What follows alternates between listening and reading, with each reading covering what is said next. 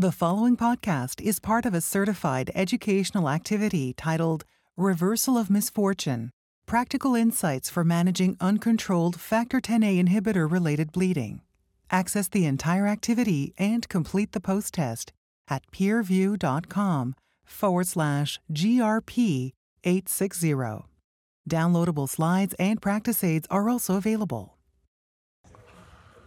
Well, good morning. Thank you all for showing up in the wee hours to this talk. Appreciate it. Um, we're here today to talk about reversal agents, which has been an interest of mine across the last couple of decades. And I'm uh, honored to be joined by Dr. Frank Peacock from Baylor College of Medicine. Thank Thanks. Uh, reversal of misfortune, uh, managing uncontrolled factor 10A inhibitor bleeding, and some practical insights uh, is the topic of the day.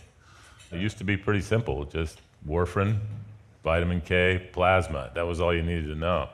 And now it's, of course, quite a bit more complex, and we'll get into it. So, our objectives for today are to give you guidance on selecting the right reversal agents, teach you the difference between the dosing and the, and the speed of reversal, uh, and help you work on a team based approach to providing these reversal agents at the bedside in order to achieve the best outcomes for our patients. We'll first talk about identification and different, differentiation of DOAC reversal agents, indications, and mechanisms of action. And that's me, TJ Milling from the University of Texas, Dell Medical School, Departments of Neurology and Surgery. So the other than warfarin, the anticoagulants that we still we deal with the most are really apixaban and rivaroxaban, some edoxaban, betrixaban. It's kind of a weird one off. It, it, was actually made by the same company that made the reversal agent Andexanet, uh, but not broad adoption. Now, the current label for Andexanet, based on the, the Annexa 4 trial, only covers apixaban and rivaroxaban, but there is edoxaban data. And using Andexanet may technically be off label for edoxaban or even betrixaban if you happen to catch one of those patients. Uh, but the mechanisms are the same. And the, the data is pretty robust, it's for edoxaban anyway. Dabigatran, the lone direct thrombin inhibitor. the history of DTIs is kind of interesting in that, uh, that, you know, the very first one that came out, ximelagatran, was actually pulled for liver toxicity. So dabigatran was, was formulated to be almost entirely renally cleared and was the first DOAC out. So we saw lots of bleeding on dabigatran for about two years, and then rivaroxaban and apixaban came out and very quickly sort of overwhelmed dabigatran here. But uh, having been made by Boehringer Ingelheim, uh, you still see a fair amount of dabigatran in Germany. Uh, so moving on.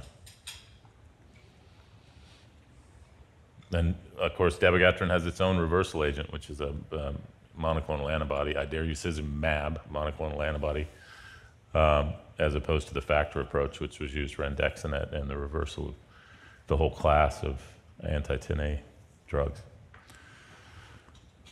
So the reason, I mean, when we trained, it was simple, right? We just had warfarin, the, the rat poison from the University of Wisconsin uh, from the 19 teens, um, and the reversal agent plasma really didn't work, but we'd just gotten PCC approved in about 2013 when the problem changed, when we had all these, and frankly, build a better mousetrap. They were better than warfarin, right? We saw so many warfarin bleeds, and we see a lot less with DOACs. Uh, but we didn't have a reversal agent, so it's like, what is, what if they brought upon us? We finally got a warfarin reversal agent that worked, PCC, and then, and then we suddenly had new anticoagulants. How do we reverse them? But it's easy sitting in the ER seeing the complications to forget just how beneficial these drugs are overall and why 7.5 million people are now on factor 10A inhibitors in the US Be- because they're the best way to treat an ICH is never to get it. And these drugs are much more effective, are, are still effective in stroke prevention, as effective, but have much less ICH, um, which is the most feared anticoagulant uh, complication. And the shorter half lives and rapid onset, it's just and much easier to manage than Lovenox bridging to warfarin.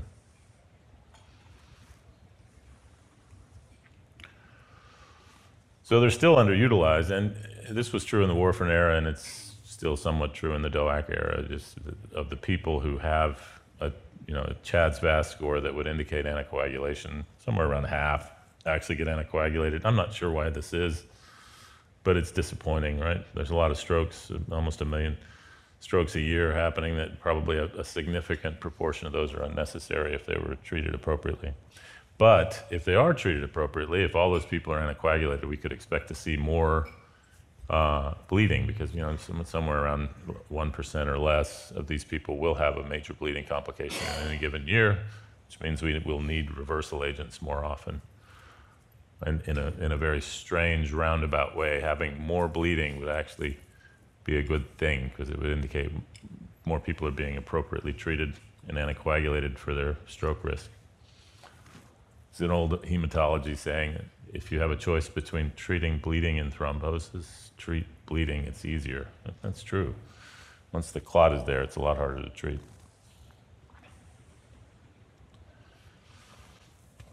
So the mechanism of action for the DOACs, the factor 10A inhibitors, of course, affect 10, which uh, along with 5 is part of the prothrombinase complex that converts 2 to 2A. And then the direct thrombin inhibitors directly affect 2A.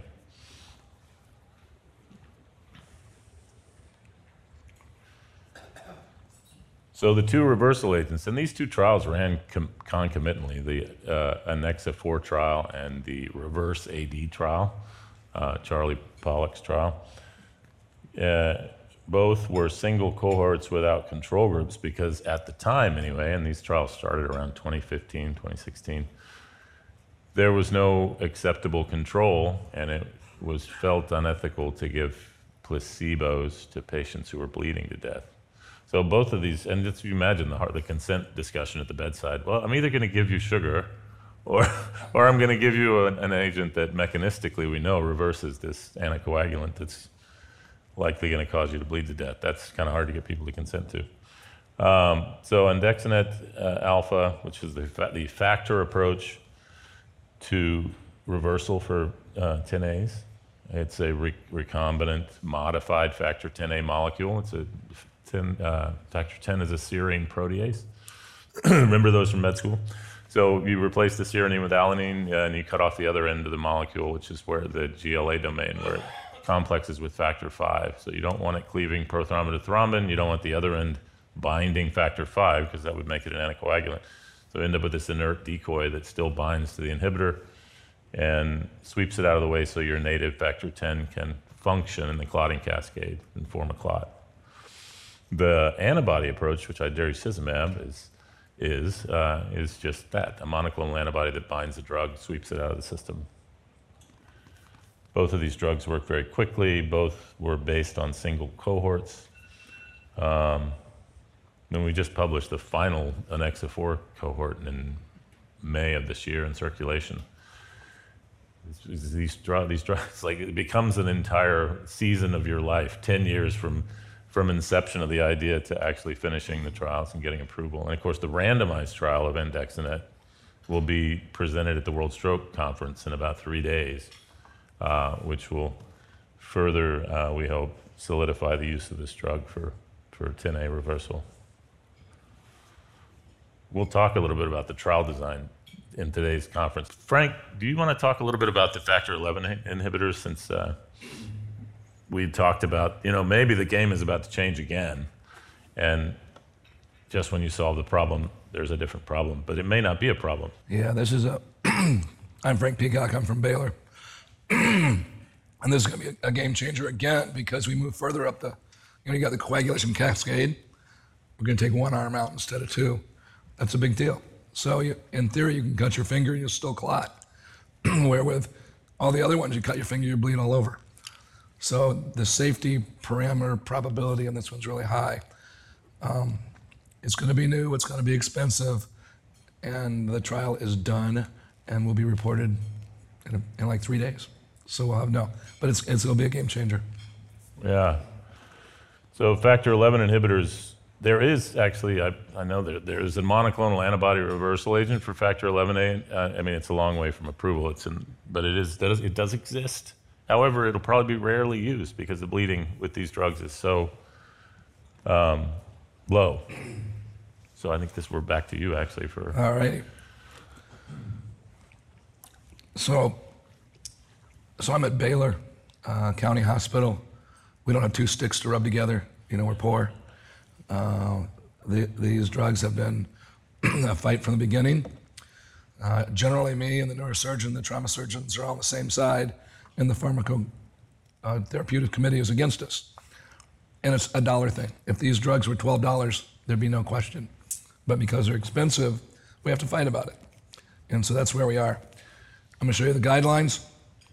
Before I get onto that, I want to say, look at this poster here. I work with a lot of CME companies. I give talks at cardiology meetings, and they say, oh, we can't show blood and ugly things. And I go, it's an anticoagulation reversal conference. Well, we can't show that in the morning to cardiologists.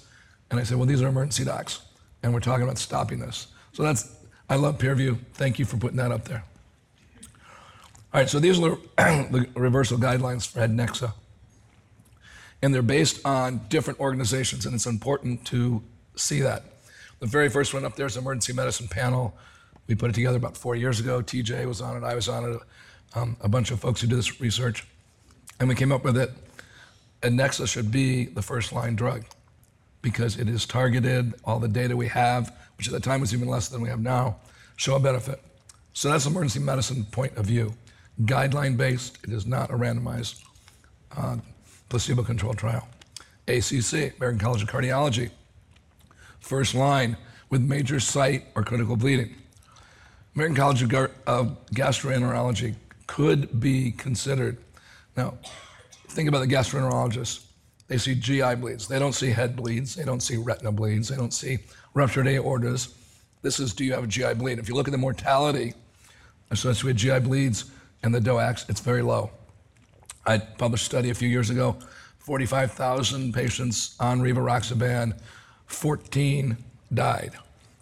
Eight were intracranial hemorrhage, six were GI. So six out of 45,000. And that's why they have the most conservative statement of all, is because they have the least risk of all. It's not zero. That's why it could be considered, but it's not mandated. Anticoagulation forum, if you're on it, you can require it. Um, the American Society, ASH, American Society of Hematology, says stop the bleeding drug. That's really smart. And, uh, and you can use it. And then ESO at the bottom if they're on it and they have intracranial hemorrhage. So the societies all think it's reasonable, and the higher the risk of the situation, the more reasonable it becomes. This is for idarucizumab. now, I run a conference in Utah. Uh, we have about 200 emergency docs. And I, one year I asked them, how many of you have seen a warfarin-related death? 100% raised their hand. I said, how many of you seen a rivaroxaban or a apixaban-related death? And like three raised their hand. And I asked about um, dabigatran, and nobody raised their hand. It's not that it doesn't have risk, but because the penetration of the American market is so small, you're not going to see a lot. But this is the same um, moniker as before. Uh, emergency medicine physicians think that a targeted reversal agent is the way to go. ACC, American College of Cardiology, first line agent, gastroenterology, selective use may be appropriate. Anticoagulation forum, if there's, uh, it is warranted. ASH, if they have life threatening bleeding. And then ESO in adult patients with ICH. So, pretty much the same thing as you saw with the Dexnet. Now, this is PCC. And so in the United States, four factor PCC, Kcentra is what we have. And this becomes a little less clear because at the time of the writing of these guidelines in the last few years, we didn't have any head to head data. So, emergency physician side comes PCC for DOAC reversal only if you don't have access to a Dexanet or a, uh, a Idarucizumab for their specific agent. ACC, if you don't have access to the first line agents, uh, gastroenterologist may be clinically justified. Anticoagulation forum, if idarucizumab is not available or is not available, you can use uh, PCC. ASH, life-threatening bleeding as treatment for VTE, and then ESO PCC is second line. So it's pretty clear that if you have a patient with an identifiable anticoagulation associated bleed, you should use the appropriate agent for that. And that's the targeted agent, not the um, more broad reversal. now, this is the next one, and these are not really built for emergency docs, but these are the definitions of life threatening bleeding or critical sites. So the BARC definition is a five gram drop of hemoglobin. I don't think I've ever seen a five gram drop of hemoglobin in the ER because when they're bleeding out, they can bleed to death and their hemoglobin will still be 12 because they bled out and they're dead. And so it, these are for obviously up on the floor and later. But if there's a lot of bleeding going on, you should consider that and treat them appropriately. ISTH is two grams. I have seen two gram drops, but those are people who spend a long time in the ER. Critical sites is a lot easier. These tend to be closed spaces where bleeding is going to kill the organ, and the brain is number one. So, any site, my feeling on this, and, and I may be uh, a little more vociferous than most people, but my, thing, my feeling is if there is any blood in your head at all, you deserve a reversal. Because only one thing can happen, and that is it gets bigger. It's not going to get smaller. Uh, and, and if I don't reverse it, it'll be ugly. Eyeball, spine, airway, pericardium, aorta. I had a guy come in uh, with a bleed into his epiglottis. You've never seen anything more scary than that because what am I going to do? Cut him and give him a crike? Because he's already bleeding. Uh, so those kind of things you have to be really move quickly on and stop it because once it becomes bad, it's, there's no reversal. And if you need emergency surgery, and it's got to be real surgery, it can't be appendectomy. If, if you have an appendectomy, I'll give you antibiotics and park you till tomorrow. But if your aorta is dissecting and you have to go to the OR because you've blown out a valve, you got to move, and those people get reversed. this is a, a, bit of a complicated graph, but what is supposed to show you in the direct 10A inhibitor box in the middle here is that the time of these agents and their reversal is important. So Riva or apixaban is 18 hours or less. So if you're 24 hours out, the bleeding is not due to an anticoagulant, it's, it's due to the hole in the vein or the artery. Edoxaban's a little shorter, um, I've never seen an edoxaban related bleed. I know they exist, but it's not a, a high use 10A inhibitor in the US. And Betrixaban is the reason it was developed was to replace Lovenox. So the idea is we're not going to give you a shot every day for um, hemo, uh, for VTE prophylaxis. An inpatient will give you a pill. So it's got a really long half-life, like 24, or like uh, it's it's present for 24 hours, which is its intended use. I've never seen a Betrixaban related bleed either because it's got really poor market penetration and it's a hospital drug. Nobody goes home taking Betrixaban. I mean, in theory, you could, but it's a very tiny thing. Fondaparinux is, is same story there, 17 to 21 hours. And then thrombin, um, you know, heparin, unfractionated heparin, we've always had a reversal agent, protamine, um, and that stuff doesn't stay around long at all. So turn off the drip and you'll be fine in a couple hours. Um, if something bad's happened, we do have a reversal. And warfarin, you know, it's the one drug I wish would go away. It won't. Uh, it's still indicated for um, for valves, and as long as we have valves, we're going to be stuck with this because all the studies with the DOACs they have more bleeding and more strokes, so it's going to be tough to get that reversed. But we have four-factor PCC, uh. It works immediately. It's excellent. Uh, I used to use uh, plasma because it's cheap, and I'm in a county hospital. And I did that until the one time I gave this guy a liter of plasma, and that's what it takes. It was actually the guy with uh, a bleed into his epiglottis, and he immediately went into heart failure. It's like, oh crap, I'm not making things better, I'm making it worse. And so I don't use plasma anymore. It's cheap, but complications are expensive, and I don't want any more of those. So it is the perfect agent for uh, warfarin. So these are the dosing parameters on how to use it you know, if uh, uh, the VKA's warfarin is all based on what's the INR. The challenge with this, if you're bleeding in the head, my pharmacy and therapeutics dude won't give me the PCC, the Kcentra, until I tell him the INR. And I'm going, the guy's bleeding in the head. It's going to take an hour for me to get that test. And so we've now moved to uh, single base dosing. And that's based strictly on um, how dangerous the bleed is. So if it's in the head, they get 1,500. And if it's, if it's any place else, they get 1,000. and I don't have to wait for the INR. I think that's a big improvement. Uh, DTI, uh, direct thrombin inhibitors, is dabigatran. So when you give the idarucizumab? First line drug, give them five grams. And uh, everybody writes, give them activated charcoal. I think that's insane.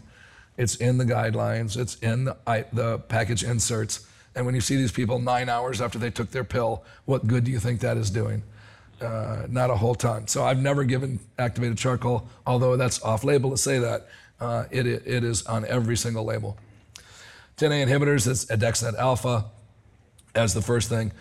And they have charcoal listed too, same story there. And then betrixaban, which is the, the long acting player.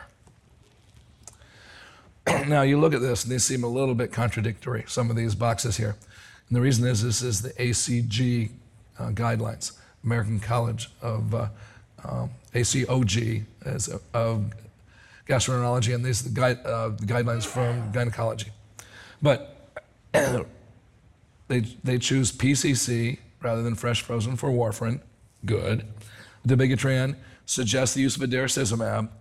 Rivaroxaban suggests the, against the use of dexanet alpha. And who are the doctors who are making this recommendation? These are doctors who don't take care of head bleeds. I think that is, it is uh, fallacious to tell me not use that drug in intracranial hemorrhage. GI bleeding, you know, vaginal bleeding, that's a different animal. You can stabilize those people. You don't need to use an expensive drug all the time. If they're bleeding out, you should use it. But you do have options uh, otherwise, and, and they're not necessarily reversal options. They're supportive care options, which actually work. And then the DOACs, they suggest just against PCC administration. So I look at this as being a little bit contradictory, but that's what these things say. And with that, I'm going to turn this back to TJ. Hi.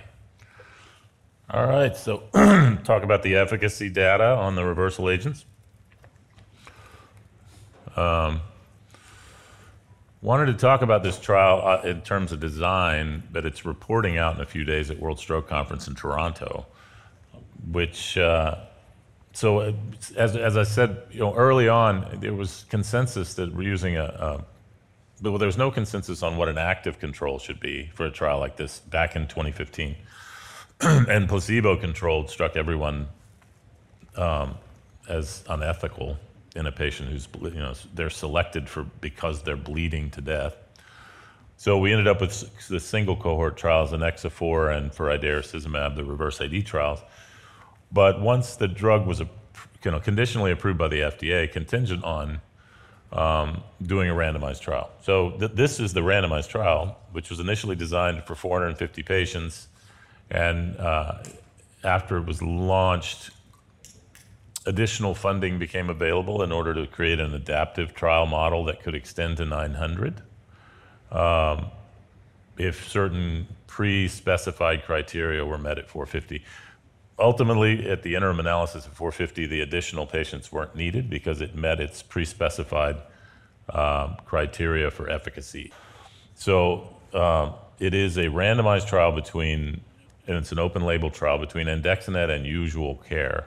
And I've, I, I get a lot of questions about why didn't you just randomize with Kcentra? Well, as much as here in the U.S. or in a lot of places in the U.S., everybody thinks, well, Kcentra is, is what we're using because we have it.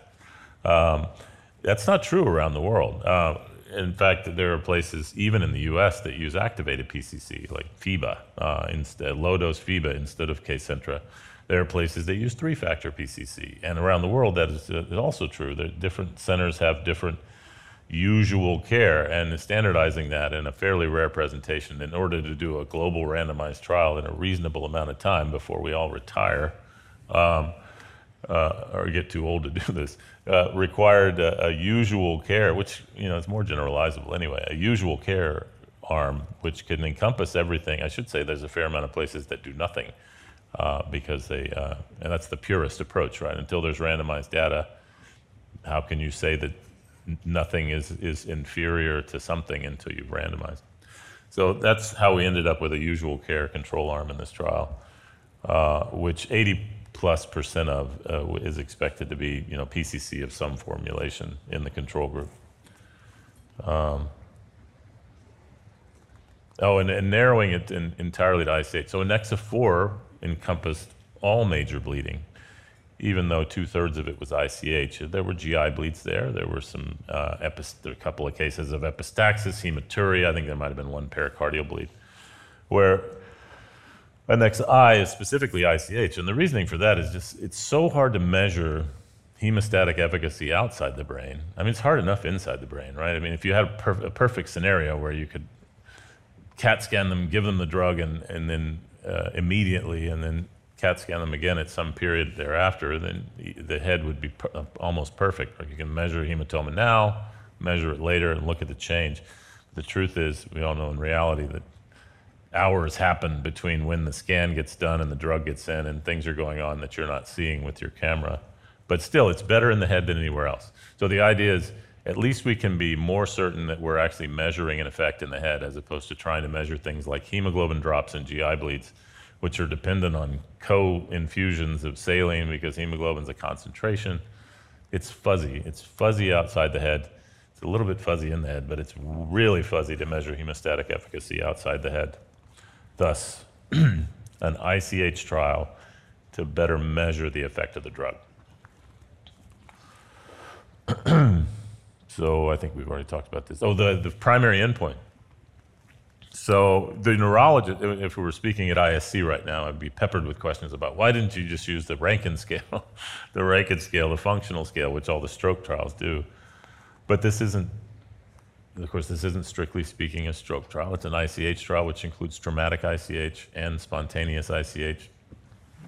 Not maybe not apples and oranges, but Granny Smith versus Red Delicious. They're, it's not it's not the same thing. And also, uh, uh, these endpoints of large changes in NIH stroke scale and hematoma volume as a as a uh, as surrogate endpoint. These are fairly well validated um, uh, for a one dose drug in the setting of a reversal trial and coming out of all the precedent in the reversal trials from Kcentra through idarucizumab and ENX4. These were the, the endpoints used. And also, of course, if you use rescue therapy, uh, rescue therapies during that, that would be a failure of hemostatic efficacy as well. So these are the, the endpoints. One, hemostatic efficacy, which has precedent all the way back, you know, 20 years to the beginning of reversal trials and then large changes in the NIH stroke scale, which is also a validated measure. Greater, you know, six is a big jump, right? That's not a that's not a subtle change in their neurologic status uh, at 12 hours. So it had to meet both of those endpoints in order to establish efficacy over the control group. And these ANNEXA R and A were, were in non-bleeding patients, and they were done before ANNEXA four even, uh, to establish efficacy prior to doing bleeding trials.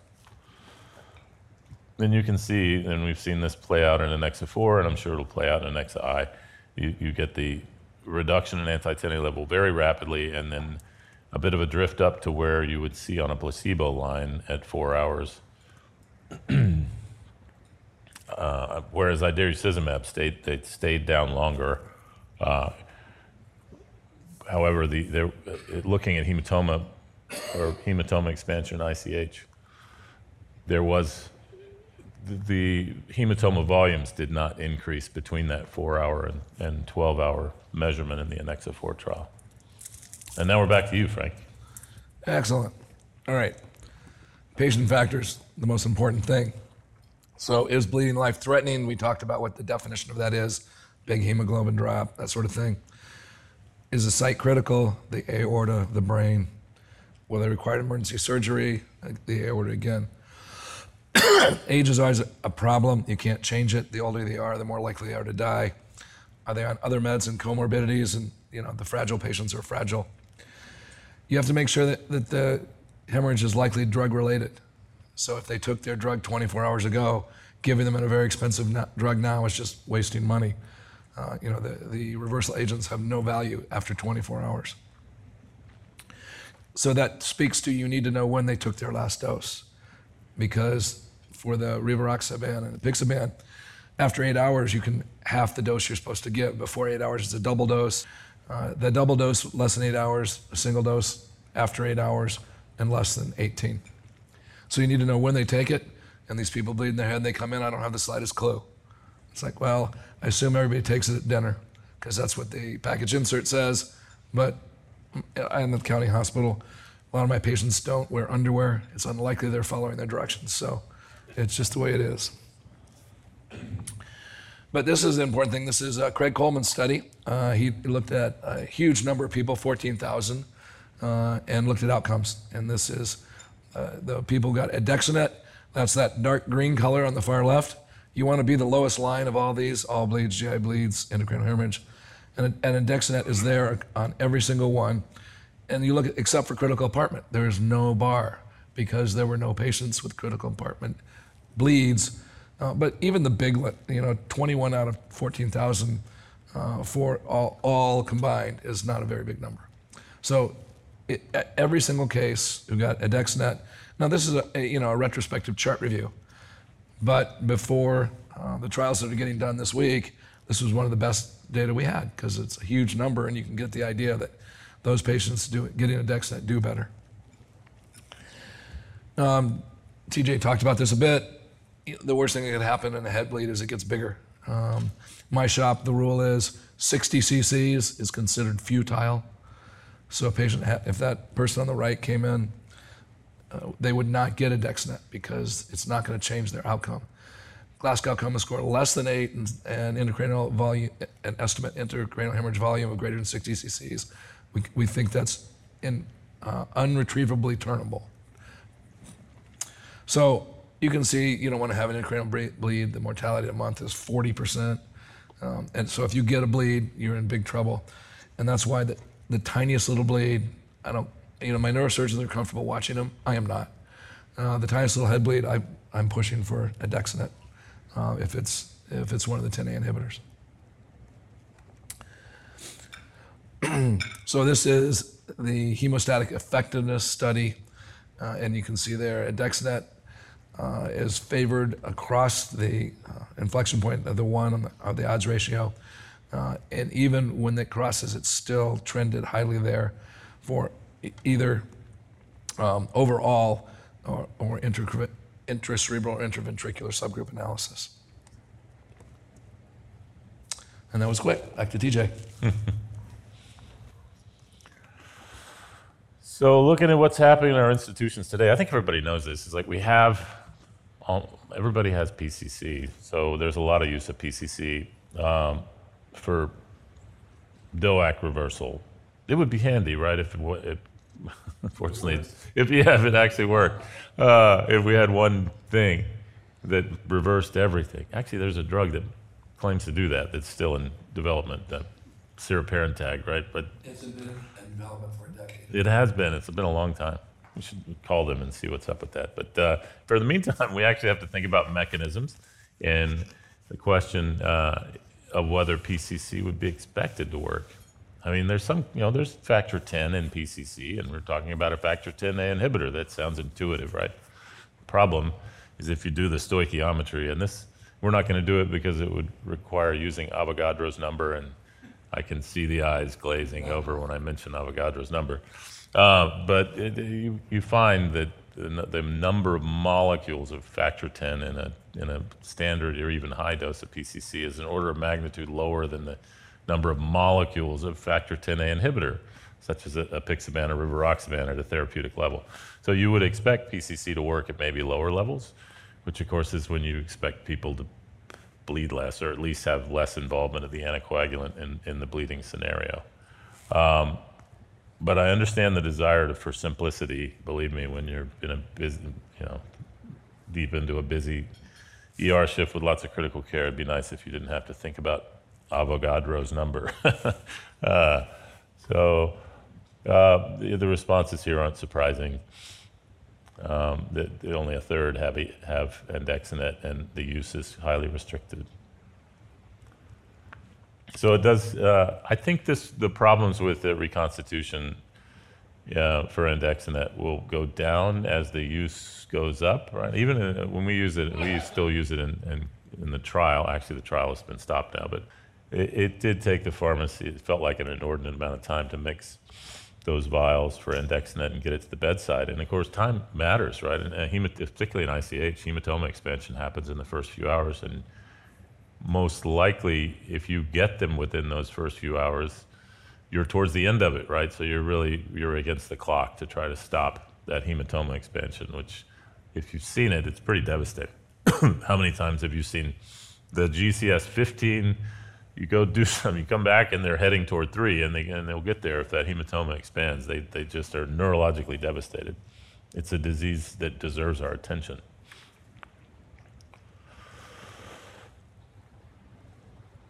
Yeah, I, I, agree with this. There should be predefined, as you mentioned, uh, very large hematoma, 60, I mean, the survivability of that's highly unlikely. We, all, we can all pull one case out of the many that we've seen where the non-dominant side, they survive, but the vast majority of people with very large hemorrhages, uh, meaningful neurologic recovery is unlikely. And perhaps being a better steward of our resources would, would tell us to use it in, in patients with the smaller hematomas before they get that big. Uh, and this is back to just you know, what, what is major bleeding? Life threatening or in a place uh, that's confined where you know it's likely to destroy the organ or the patient. Um, retroperitoneal, um, pericardial, and of course always inside the brain. The brain's in a box. There's nowhere for it to go. Uh, if if there's a space occupying lesion that's getting bigger.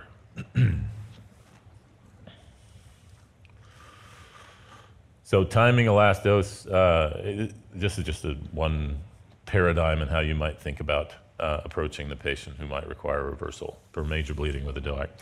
But timing is important, and also, of course, renal function with, within that.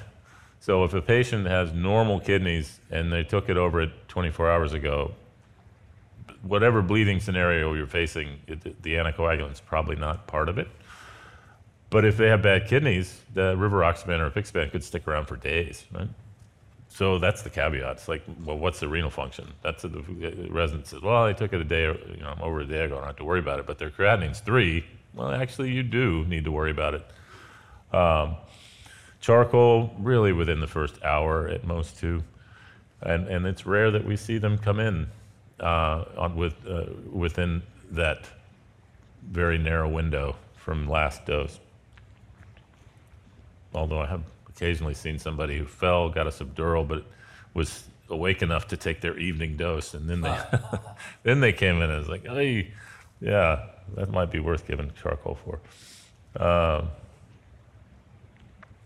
yeah, okay, I think we've covered most of those. Sure, yeah, if you can see the bleeding and can use a tourniquet or direct pressure, that's reasonable. Um, so as far as you know, ways of measuring the anticoagulant, if you can get a rapid uh, heparin assay, most most of us don't have. There are a few place, places in the world that have calibrated assays for apixaban and rivaroxaban where you can actually see their anti-10A level in a reasonable amount of time. I'm thinking one of, one is in Switzerland, but, but nothing close to me. Uh, but you can get a, a, a, good sense from the heparin assay, right? 0.4 or above, they're anticoagulated. Um, below 0.4, probably don't have to worry about it. You can get a really rough cut with PT for rivaroxaban, but not for apixaban. It's different drug distributions. But if the PT is elevated with a rivaroxaban patient, then they're anticoagulated, and if it's not, they're probably not. And if you can get a dilute thrombin time for dabigatran, if you happen to see one of those, that's a useful marker. The PTT can be a rough cut for uh, dabigatran. So I should say that in preparation for this question, uh, so uh, andexanet will also um, uh, make it very difficult to heparinize someone. So it has a short half-life. So if you were to give it early on in a bleeding presentation, say for someone who had a aortic dissection and needed an endovascular graft and needed heparinization thereafter, you might uh, want to give andexanet early so that you're not dealing with the difficulty of heparinization during a, during a surgical procedure. So multi, yes, it's always good to communicate. For us, we sort of sit in the middle, communicating with the consultants and the pharmacy and uh, uh, as emergency physicians. But yeah, buy-in all across that continuum is really important. Hey, I want to tell a story, sure. and I'm sure this is something y'all have happen. Is I went to my my P&T committee and said I want to get uh, Dexnet on the formulary. I said, oh no, it's very expensive. We can't do that. I said, well, here's the data. And it's like, okay, we'll do it. And we got it. And I had to sit on a committee and review every one. It was painful. And about a year or two in it, we have another meeting. They say, hey, what we're going to do is you can't use it unless the neurosurgeons are consulted. And everybody went around the room and said, oh, they, you know, yay, this is great, blah, blah. And it got to me and I said, I don't give a crap. You all do what you want, but I want to thank the Pharmacy and Therapeutics Committee for decreasing my medical legal risk because there is no way there's going to be a neurosurgeon in here to consult at four in the morning on Christmas. But it'll be your fault. So you're going to get sued and not me. I'll be glad to testify. and they took that away. Because ultimately you're at the bedside. Nobody else is at four in the morning. And that person's got a head bleed and you don't do something about it. You know whose fault it is? It's yours. So need, this is one of those things you need to fight for your patients. Anyway, that's my story. All right, this is Rose. And that's her subdural. And that's enormous. And I'd have to talk to my radiologist about does that hit the 60 cc threshold?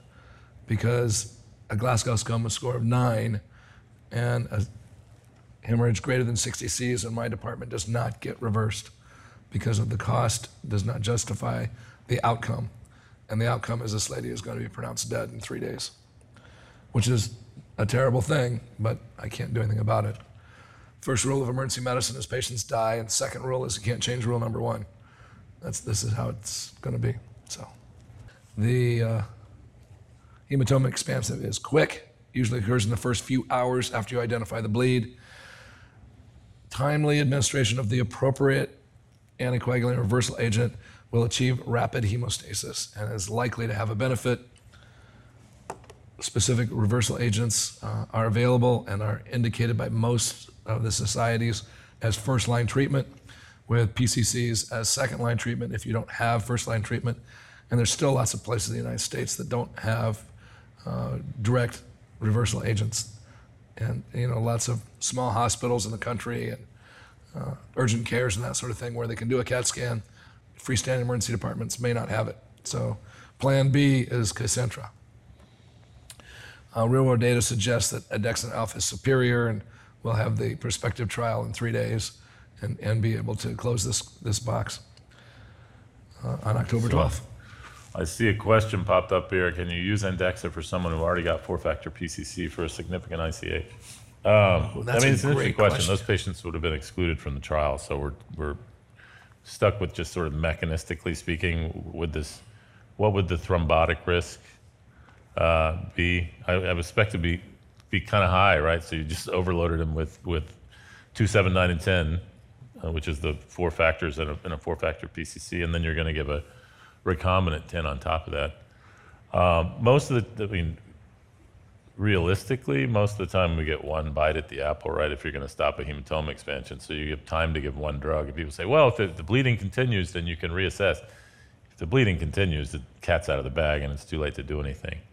I think the question, if you're asking, would I give, if I suddenly somebody had already gotten peace, let's say maybe they got it at another facility and Yeah, they were they, they were transferred. from the from the freestanding ER down the street. yeah, I probably. an hour later, in my department. I'm going like, "You're still bleeding." Yeah, I mean, if if it, but inside the head, if still bleeding means probably dead at that point.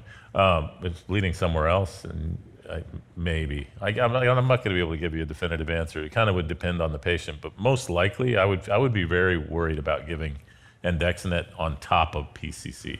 Your worry would be a theoretical ver- uh, concern for thrombosis Right. versus an immediate concern for death.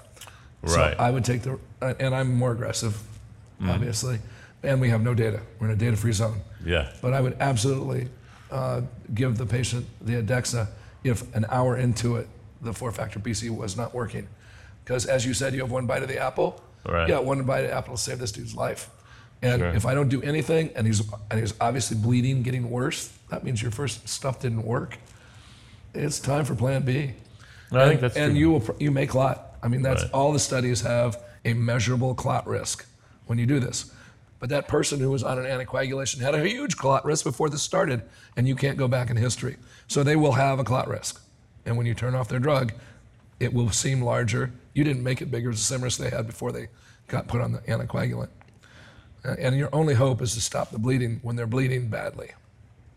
If they're not bleeding badly, you don't do anything. Wait the drug will wear off. An interesting question here about an emergency cardiac or aortic surgery case patient with on apixaban. So they're reversed with andexanet and they have post-op bleeding. What would you consider the indications for redosing? Again, we're probably in a data-free zone. There is a it's designed. I don't think it's actually enrolled, but uh, a, a, surgical trial to answer some of these questions. But in general, we would expect that you would use the the infusion of andexanet just intuitively would be the duration of the surgery. So hopefully you wouldn't have, but you could still have post-op bleeding, right? Because we know you're going to return within a couple hours. You're going to return to that placebo curve. So theoretically, you could you could get some post-op bleeding from that. Um, and again, it's a data-free zone.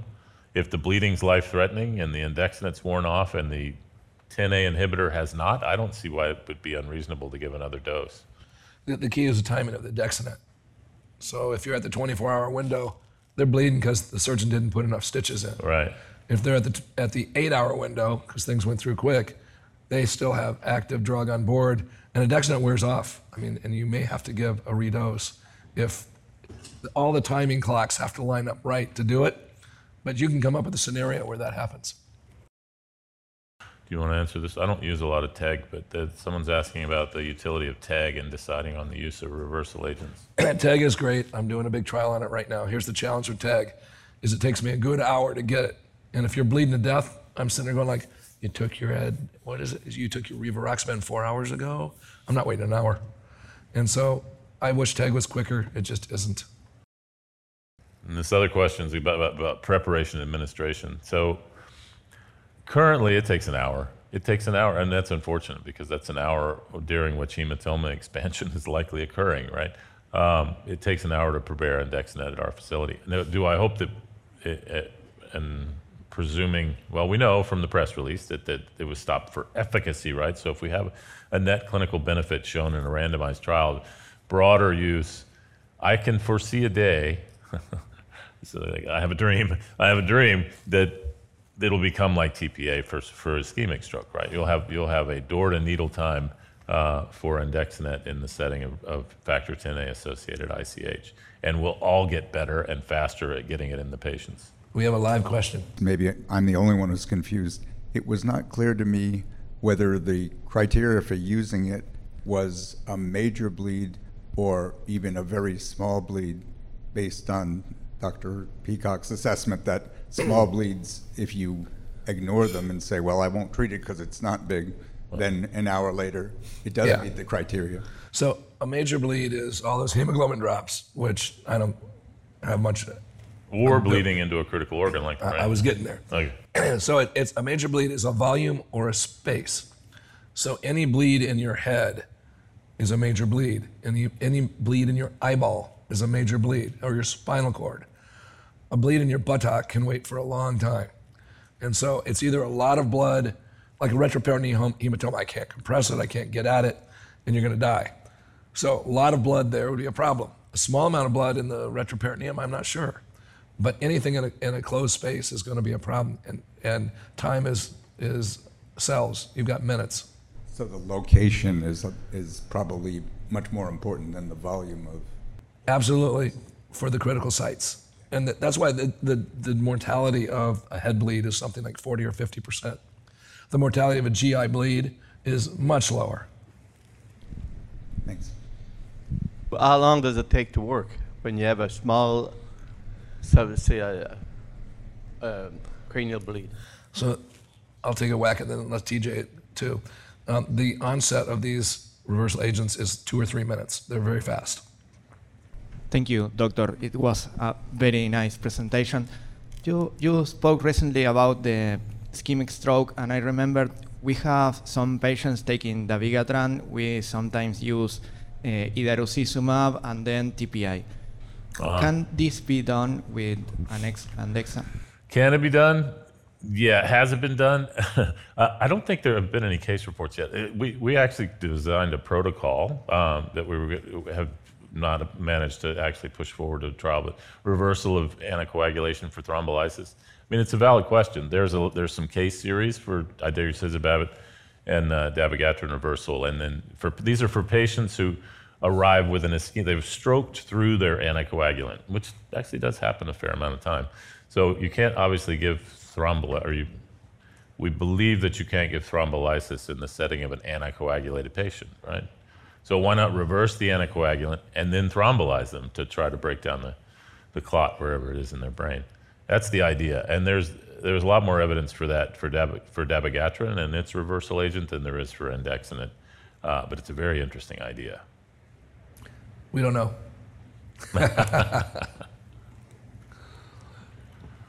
well, thank you all so much for coming this morning. I really appreciate it. Thank you for listening. Download materials and complete the post test for instant credit at peerview.com forward slash GRP 860. This activity is supported by an independent educational grant from AstraZeneca LP.